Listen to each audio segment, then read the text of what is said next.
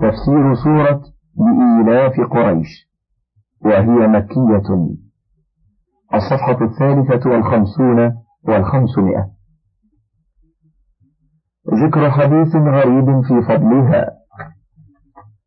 قال البيهقي في كتاب الخلافيات حدثنا أبو عبد الله الحافظ حدثنا بكر بن محمد بن حمدان الصيرفي بمر حدثنا أحمد بن عبد الله الزينبي حدثنا يعقوب بن محمد الزهري حدثنا إبراهيم بن محمد بن ثابت بن شرحبيل حدثني عثمان بن عبد الله بن أبي عتيق عن سعيد بن عمرو بن جعدة بن هبيرة عن أبيه عن جدته أم هانئ بنت أبي طالب أن رسول الله صلى الله عليه وسلم قال فضل الله قريشا بسبع خلال.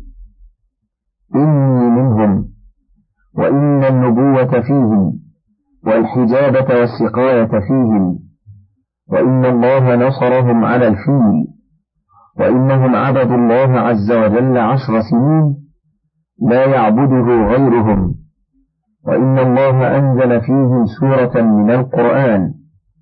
ثم تلا رسول الله صلى الله عليه وسلم بسم الله الرحمن الرحيم لإيلاف قريش إيلافهم رحلة الشتاء والصيف فليعبدوا رب هذا البيت الذي أطعمهم من جوع وآمنهم من خوف.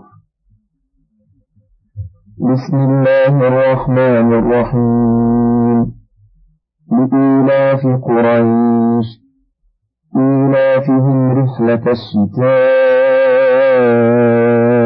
والصيف فليعبدوا رب هذا البيت الذي أطعمهم الذي أطعمهم من جوع وآمنهم من خوف. هذه السورة مفصولة عن التي قبلها في المصحف الإمام. كتبوا بينهما سطر. بسم الله الرحمن الرحيم. وإن كانت متعلقة بما قبلها. كما صرح بذلك محمد بن إسحاق وعبد الرحمن بن زيد بن أسلم لأن المعنى عندهما حبسنا عن مكة الفيل وأهلكنا أهله لإيلاف قريش أي لائتلافهم واجتماعهم في بلدهم آمين. وقيل المراد بذلك ما كانوا يألفونه من الرحلة في الشتاء إلى اليمن وفي الصيف إلى الشام في المتاجر وغير ذلك ثم يرجعون إلى بلدهم آمنين في أسفارهم لعظمتهم عند الناس لكونهم سكان حرم الله فمن عرفهم احترمهم بل من صوفي إليهم وسار معهم آمن بهم وهذا حالهم في أسفارهم ورحلتهم في شتائهم وصيفهم. وأما في حال إقامتهم في البلد فكما قال الله تعالى أولم يروا أنا جعلنا حرما آمنا ويتخطف الناس من حولهم؟ ولهذا قال تعالى لإيلاف قريش إيلافهم بدل من الأول ومفسر له. ولهذا قال تعالى إيلافهم رحلة الشتاء والصيف. وقال ابن جرير الصواب أن اللام لام التعدد كأنه يقول اعجبوا لإيلاف قريش ونعمتي عليهم في ذلك. قال وذلك لإجماع المسلمين على أنهما سورتان منفصلتان مستقلتان.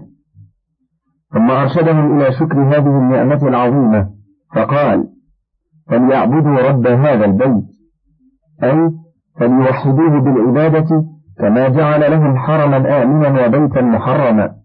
كما قال تعالى قل إنما أمرت أن أعبد رب هذه البلدة الذي حرمها وله كل شيء وأمرت أن أكون من المسلمين. وقوله تعالى الذي أطعمهم من جوع أي هو رب البيت وهو الذي أطعمهم من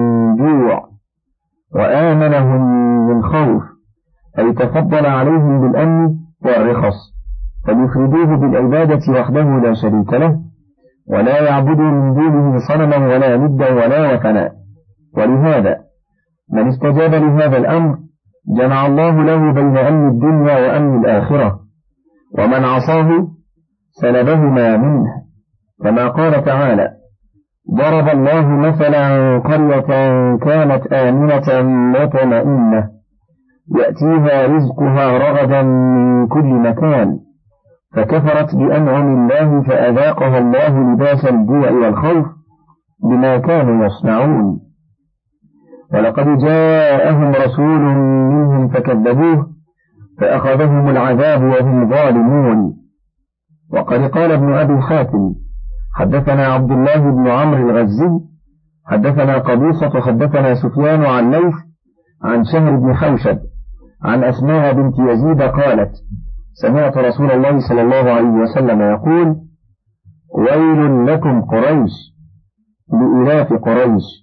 ثم قال حدثنا أبي حدثنا المؤمل بن الفضل الحراني حدثنا عيسى يعني بن يونس عن عبد الله بن أبي زياد عن شهر بن حوشب عن أسامة بن زيد قال سمعت رسول الله صلى الله عليه وسلم يقول لإيلاف قريش إيلافهم رحلة الشتاء والصيف.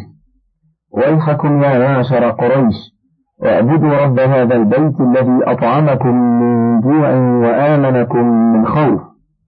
هكذا رأيته عن أسامة بن زيد وصوابه عن أسماء بنت يزيد بن السكن أم, سلمة الأنصارية رضي الله عنها.